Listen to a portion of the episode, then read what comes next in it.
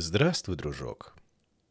Продолжаем сказку «Оранжевое горлышко». Что делали люди, когда с полей сошел снег, и какое гнездо завела оранжевое горлышко? И вот жаворонок принялся ждать, когда люди начнут и кончат сеять, а рожь отрастет по колено человеку. Каждое утро он поднимался под облака и пел там обо всем, что видел под собой. Он видел, как день ото дня тает в полях снег, как с каждым утром веселее и жарче греет солнце.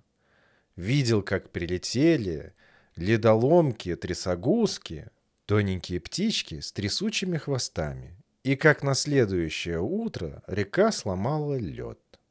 И как только снег сошел, люди выехали на тракторе в поле – Теперь они начнут сеять, подумал жаворонок. Но он ошибся. Еще не сеять выехали люди, а только приготовить к посеву вспаханную с осени землю. Тарахтя и фырка выполз в поле трактор. Он тащил за собой длинный железный брус с двумя колесами по краями.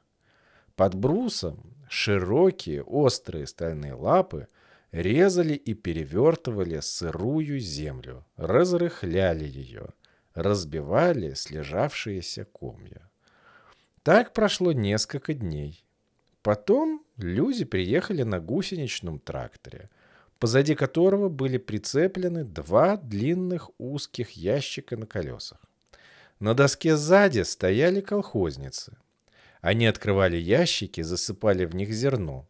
А в конце поля когда трактор поворачивался и поворачивал за собой, сеялки, они управляли рычагами и не давали семени сыпаться на дорогу.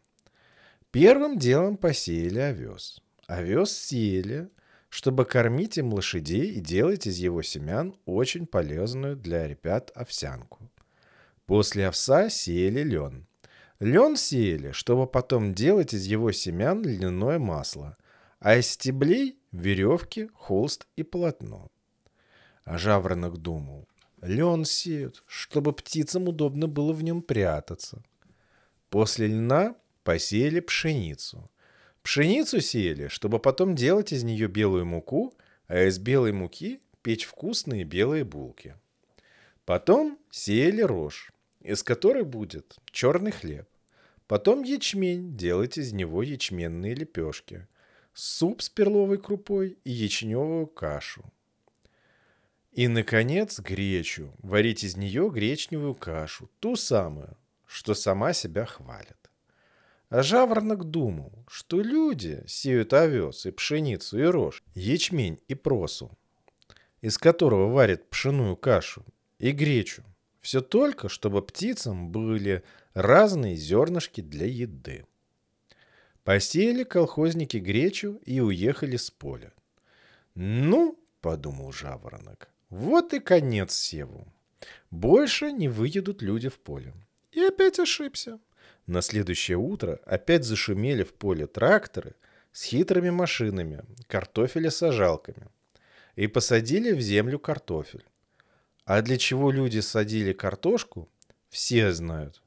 Один жаворонок никак не мог догадаться. К тому времени прилетели ласточки, и стало тепло.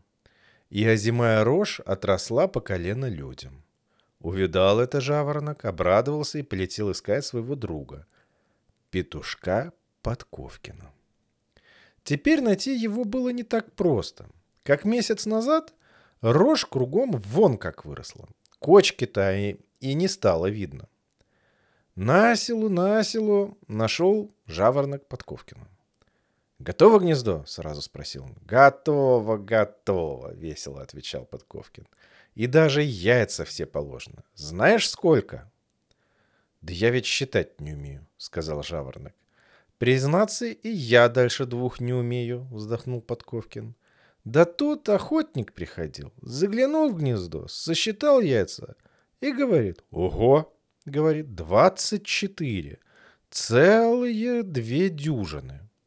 «Больше, — говорит, — и не бывает яиц у серых куропаток». «Ой-ой-ой, плохо дело», — испугался жаворонок. Охотник все яйца возьмет и яичницу из них себе сделает. «Что ты, что ты, яичницу!» — замахал на него крылышками Подковкин. Оранжевое горлышко говорит, «Хорошо, что это охотник. Лишь бы не мальчишки», — она говорит. «Охотник еще охранять наше гнездо будет. Ему надо, чтобы наши птенцы выросли да жирные стали. Вот тогда берегись. Тогда он придет с собакой, да бабах!» «Ну, идем, я тебя к оранжевому горлышку поведу». Подковкин соскочил с кочки и так быстро пробежал на ворже, что жаворонку пришлось его догонять на крыльях. Гнездо куропаток помещалось среди ржи, в углублении между двумя кочками. На гнезде, распушив перья, сидела оранжевое горлышко. Увидев гостя, она сошла с гнезда, пригладила перья и приветливо сказала. Пожалуйте, пожалуйте, полюбуйтесь на наше гнездышко. Правда уютное. Особенного ничего не было в ее гнезде. Вроде лукошка с яйцами, по краям выстлана куропаткиным пухом и перышками. Жаворонок видал и похитрее гнезда. Все-таки из вежливости он сказал, «Очень милое гнездышко». «А яйца?» — спросил оранжевое горлышко. «Правда чудесные яички?» Яйца в самом деле были хорошие. Как куриные, только маленькие. Красивого, ровного, желто-зеленого цвета. Их было много. Полная лукошка. И лежали они все острыми концами внутрь. А то, пожалуй, и не помещались бы в гнезде. «Прелесть, какие яйца от души!» — сказал жаворонок. «Такие чистые, гладкие, аккуратные. А кругом гнезда как вам нравится?» — просила оранжевое горлышко. Красиво?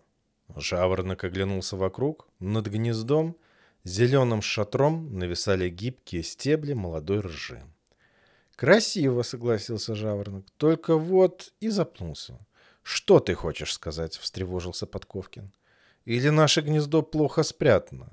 Сейчас-то оно хорошо спрятано, даже ястребу не заметить. Да ведь скоро люди сожнут рожь, и ваше гнездо останется на открытом месте. «Сожнут рожь?» — Подковкин даже крылышками всплеснул. «Ты это, наверное, знаешь?» «Я слышал, колхозники говорили, что будут жать рожь». «Вот ужас!» — ахнул Подковкин. «Что же нам делать?» Но оранжевое горлышко только весело подмигнуло мужу. «Не тревожься, не волнуйся. Тут самое сохранное место. Никто сюда не придет, пока наши птенчики не выйдут из яиц. Заруби у себя на носу. Птенцы куропаток выходят из яиц, когда рожь цветет. А люди, когда придут жать ее? А люди будут ждать, пока рожь вырастет, выколосится, зацветет, отцветет, нальется и вызреет. «Что я тебе говорил?» — закричал обрадованный Подковкин. «Видишь, какая у меня умная жена? Она все наперед знает. «Это не я умная», — скромно сказала оранжевое горлышко. «Это наш куропачий календарь. Каждая наша курочка знает его наизусть». Потом она повернулась к жаворонку, похвалила его песни и пригласила его прийти посмотреть, как будут выходить из яйца ее птенчики. Тут перепел громко закричал из-за ржи. «Спать пора! Спать пора!» Жаворонок простился с друзьями и полетел домой. Перед сном он все старался вспомнить, как это она сказала. Сперва рожь вырастет, потом, потом выкола, не вылока, выклала, ах, но никак не мог выговорить это мудренное слово. Махнул лапкой и заснул. Продолжение скоро. До скорых встреч.